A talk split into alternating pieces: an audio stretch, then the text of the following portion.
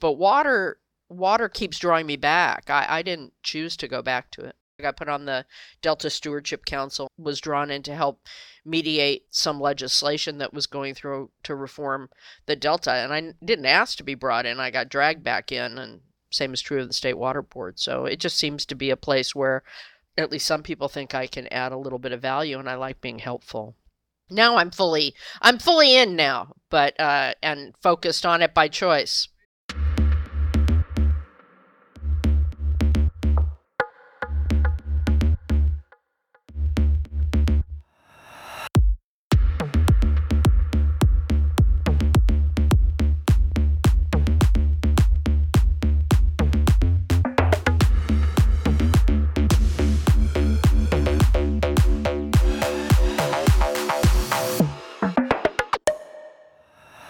Hi, everyone. Welcome back to Let's Talk About Water. This is a podcast about the future of our planet's water and why you should care. I'm your host, Jay Famiglietti. Well, we're all a few weeks into those New Year's resolutions now. Maybe you're trying to move your body more after a long day at your desk, stop drinking that fourth or fifth cup of coffee, or you're trying to make some time for some calm and reflection in your day. For me, I'm trying to jog every other day. Today was my first fail, by the way and it's only the middle of January. Well, either way, we're all hoping to improve in some way. Today, I'm asking you to make one quick resolution with me because I know that one thing that really needs improving by everyone is our relationship with water. So let's make a quick resolution to learn something new about water and water policy this year. Earth is trying hard to keep up with humanity's water needs, but really, it's just too much. Every time you turn on the tap, or flush the toilet, or take a shower, or wash your clothes, that water must be treated, transported, heated, and returned back to the system to do it all over again. That process takes a lot of energy, and with climate change, some regions will experience drought and water scarcity, which means less water for people, for the environment, and to grow food the need for integrated and collaborative water management will only become stronger. With me today to talk about water management and policy is an expert, a dear friend, and colleague, Felicia Marcus. Felicia is an attorney and consultant who has a very distinguished background in water management and policy. I know Felicia from her time as chair of the California State Water Resources Control Board during the state's worst drought in recent history. She previously served as regional administrator of the US EPA Region 9, the Pacific Southwest region. She's currently the Landreth Visiting Fellow at Stanford University's Water in the West program and a fellow of the National Academy of Public Administration. It's so great to have you on the podcast, Felicia. I think uh, last time we saw each other, back when people were actually traveling, we were in Tel Aviv. I think that's right. That's correct and here we are. So you mentioned you're a part-time academic. So you are a visiting fellow at Stanford University, Water in the West. What are you doing there? How's that going?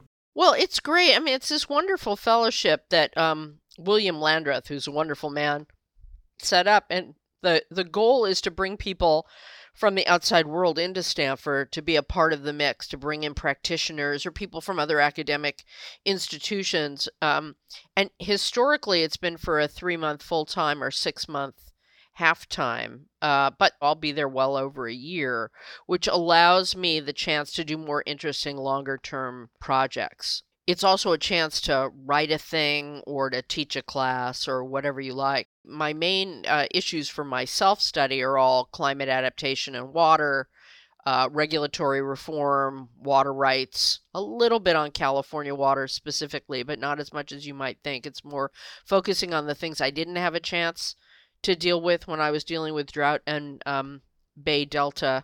Uh, but the other projects deal with everything from uh, ecosystem restoration and climate and the overlap and over and the opportunities, um, uh, land use and water, dam removal of all of those uh, tens of thousands of small dams that don't get the headlines but uh, make a big difference, and thinking about new tools to protect in stream flows and rivers. So it's going to be a busy year, but really, I think very interesting and challenging intellectually. And hopefully, I'll do some useful work that other people can use.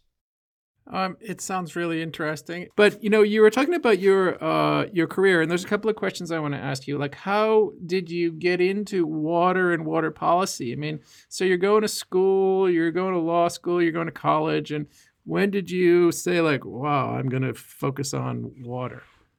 Well, water kind of found me. You know, I'm more of a expert generalist, and I, you know, in college I majored in East Asian studies, had nothing to do uh, with this. And then uh, I fell into environmental work, which is a longer story, which is why I became a lawyer. And when I uh, I went clerked, and then I was in a fellowship at the Center for Law and Public Interest, and I was in um, just doing intake one day, and someone from the Sierra Club came in on behalf of uh, what they were calling the Coalition to Stop Dumping Sewage into the Ocean, and said they need a lawyer. And I said, "Well, okay, I'll go I'll go to your hearing at the Regional Water Board over the City of LA's application to get a waiver of full secondary treatment, which is the treatment standard for ocean dischargers. And uh, and I walked down there, and the one of the people who the main organizer of this coalition was a woman named Dorothy Green, who I had known on the phone from before I went to law school as a water activist. But it, uh, you know, and I had done work on things and uh, uh, you know like the ocean and all that but it wasn't my core thing and she pretty much handed me her testimony and said i have to leave. Will you give this?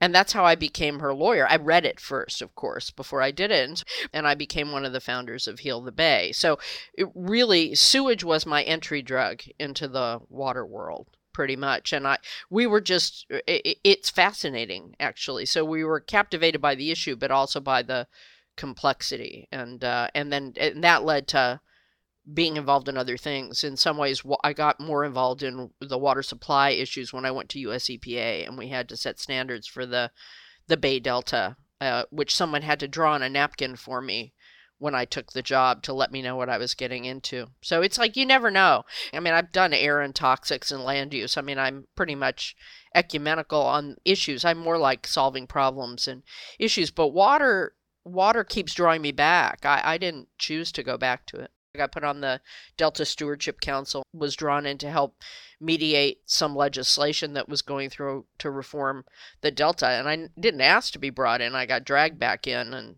same is true of the State Water Board. So it just seems to be a place where at least some people think I can add a little bit of value, and I like being helpful. Now I'm fully I'm fully in now, but uh, and focused on it by choice. No, I, I know you're fully in. I know that you're a huge supporter of equity, diversity, and inclusion, and of getting more women involved in environmental careers and water related careers and water leadership. So, what advice do you have for young women who are, say, they're in high school or college and they're thinking about what to do for, for their careers?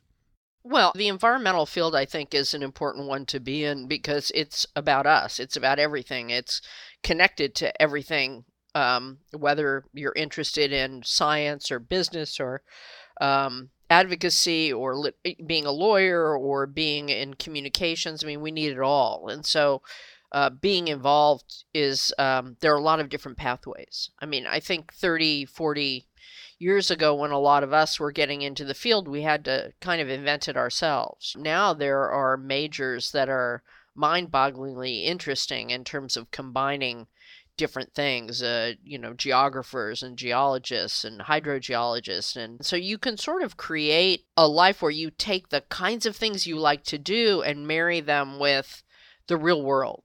Um, and eh, I mean, I'm a big fan of doing something where you can have an impact in your community and in the world, both because we certainly need the help, but also because it's very empowering and enriching in one's life. And so that that mix of what you do for the world and what you do for yourself can come together really well in this field and i think you're going to start seeing real opportunities for creative flexible thinkers to figure out how to improve their communities by you know, figuring out how to get what Ellen Hanak at ppic calls more pop per drop um, from the top of a watershed to the bottom, which of course is an ancient concept historically. It's only in the last, I don't know, 100 years that we've divorced ourselves from reality so much that we look at water in silos of you know, the flood control people, the drinking water people, the wastewater people, and others.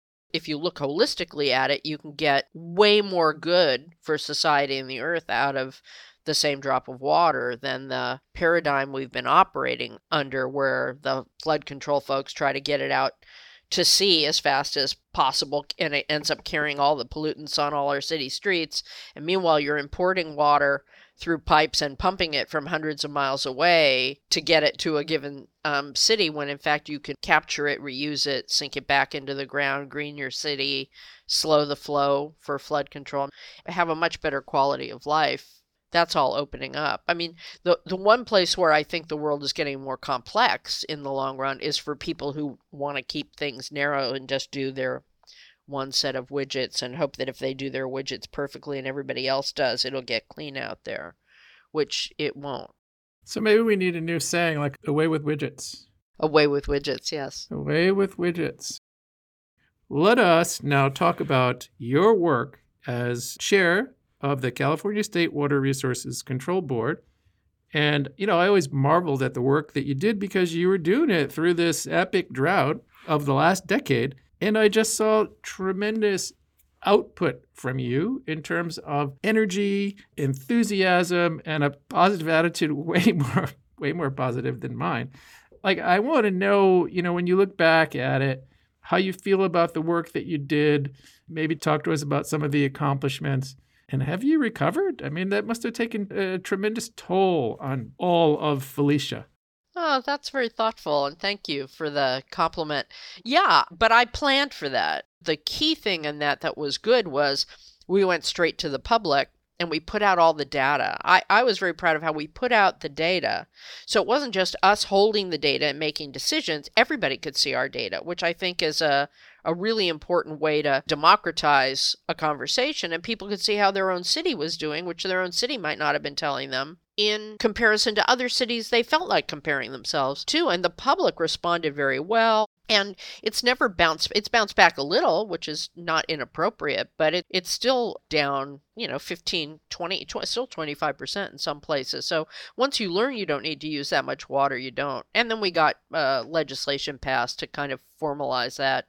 A, a, more thoughtful way of doing it in the in the long term. The other thing that I'm proud of is what we did on recycling and that I give Gary Darling from then from Delta Diablo a lot of credit for coming to us and then working with the Water Reuse Association to give us estimates of how many projects were out there on the drawing board that could get into construction if we gave them a lower interest rate. And we ended up, make a long story short, we put a billion and a half dollars out in grants and loans during the drought to incentivize actually doing those projects. And on stormwater, we are experimenting with some flexibilities to help incentivize that really hard multi benefit work on the ground. And, you know, all eyes on LA County, larger than the city, uh, in their passage of a $300 million a year measure that you'll see uh, LA transform in terms of far more green space, recharge, urban resilience, with the city of LA and Mayor Garcetti really being leaders in setting goals for 100% recycling of their wastewater uh, and uh, reducing their dependence on imported water in the next 15 years. So it's it's going to be massive. So from a Malcolm Gladwell tipping point standpoint, we've got enough early adopters that are going to do a good job that they can bring their peers along and you can leave government to deal with the true laggards rather than government having to implement everything from on high, which may feel righteous, but isn't going to get you the same result as you will if you empower local leadership. So let's talk a little bit about the transition to the new administration in the United States. By the time this show goes out, President elect Joe Biden will be the president. What do you foresee happening in water policy under President Biden? Well, I have a lot of optimism that we will see a greater focus on water and water policy than we've probably ever seen. Uh, I think the time is now. I mean, Flint has something to do with that. I think you'll see attention to that. There's already more attention to the issue of drinking water on tribal lands, which is close to my heart and something some of my friends are working on very actively right now. I have great hopes in the infrastructure arena for a few reasons. One is when he talked about the infrastructure bill in one of his talks lately, he said an infrastructure bill for water, transportation, whatever. Not only is the first time I ever heard water used when people talk about an infrastructure bill that would be holistic as opposed to when you're just doing the Corps of Engineers budget or things like that, but he put it first. And I, you know, I tweeted, he said water first, and a lot of people knew what I was talking about. That's all I said. I didn't attach it to anything. And he had an infrastructure working group co chaired by the head of the U.S. Water Alliance, Radhika Fox, who's one of the bright stars of the next generation of environmental leaders who's an integrative thinker. The whole organization is geared around progressive water agencies that want to do one water, you know, drinking water, flood control, um, wastewater recycling, the whole gamut. So I'm hoping that will influence what they do. And my big hope is that because he's making climate uh, a number one priority across all agencies, that this will be our opportunity to finally bring climate adaptation to the fore, which is way overdue. I think uh, in the environmental world and elsewhere, we made a mistake of focusing on climate mitigation, meaning reducing emissions, uh, to the exclusion of adaptation, because I think some people looked at it as capitulation. And I think that's a mistake for two reasons. One is people are going to get hurt they're going to die and there'll be property damage and all of that from this. So delaying and adapting is wrong. Number two, I think the adaptation stories put a higher real world visibility on the impacts of climate change, which can drive and motivate more calls for mitigation. We'll see. So the opportunity is there. You know, the peril is that, as usual, it doesn't have the same geopolitical clash of the titans that you have in air quality and climate regulation or even in toxics. And so it gets left to being an afterthought. But I'm, I'm hoping. Oh, wait, one more thing technology. There is this revolution in water technology, just as there is in environmental technology generally, that needs to be um, accelerated. And the federal government can do that very well. In addition to setting standards again and the things that haven't happened in the last administration that can save all of us time and energy, because it's hard even for California to do all the research on all of these things. But I think um, there's this opportunity to do uh, you know, incubation and acceleration and uh, sharing of knowledge about the revolution in sensors for quality and uh, infrastructure repair. I mean, we can do way more infrastructure work at less cost today than we could have.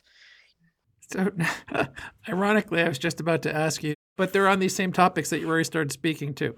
So, what are some examples of key innovations in the water sector that you've seen? Well, there's a whole suite of sort of big data and sensing technology. I mean, the kinds of things that you were doing at NASA that give you a visual.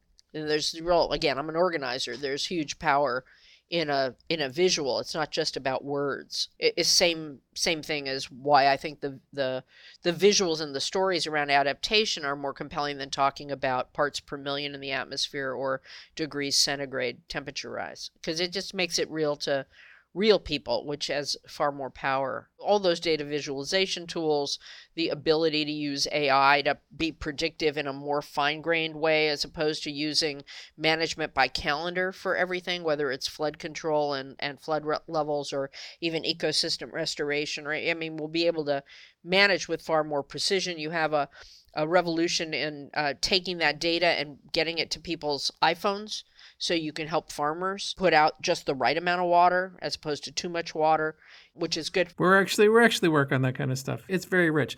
I love that stuff.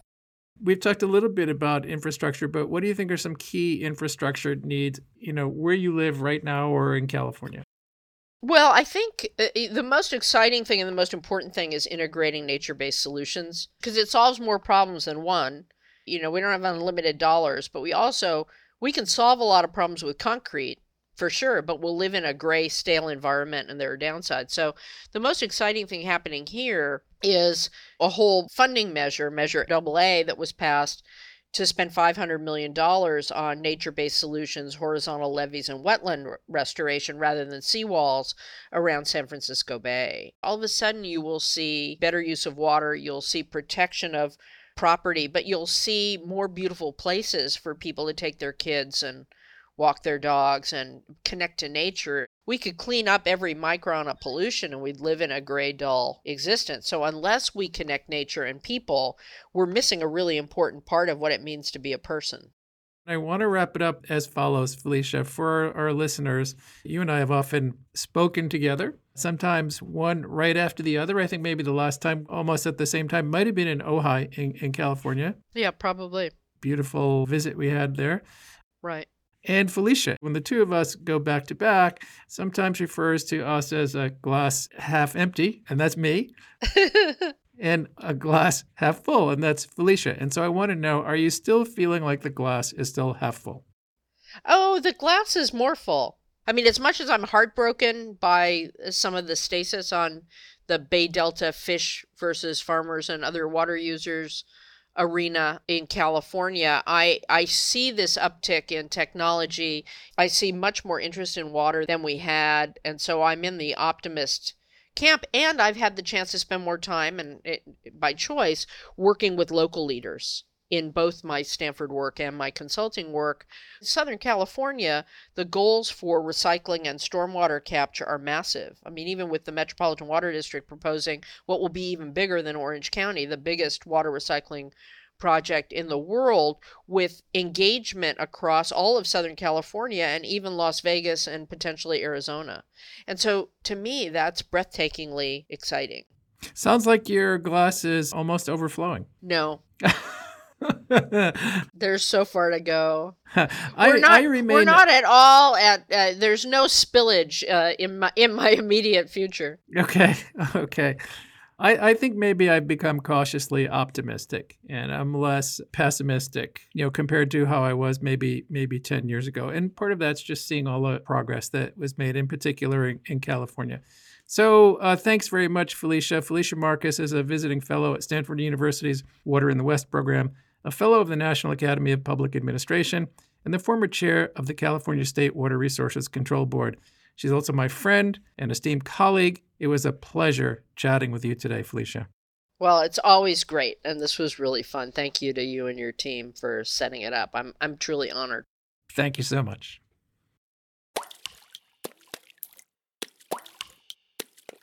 And just like that, we've accomplished our resolution learning something new about water and water policy.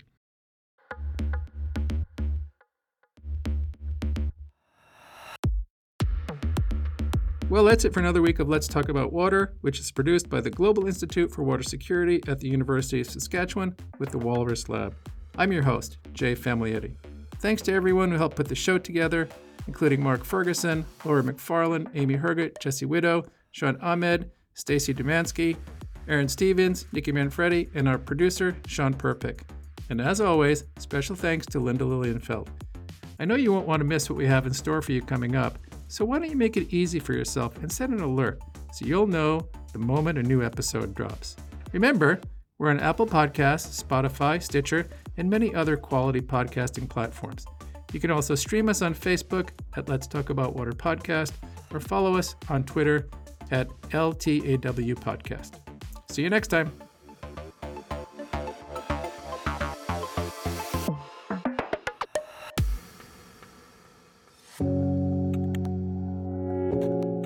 Got 10 minutes? We know you do, especially for thought leaders like Bif Naked, Margaret Atwood, Desmond Cole, Amanda Parris, Andre Picard, and the list goes on and on. The Conversation Piece is a new podcast from The Walrus. Subscribe today and get new perspective delivered on the ACAST app, Apple Podcasts, Spotify, and Google Play.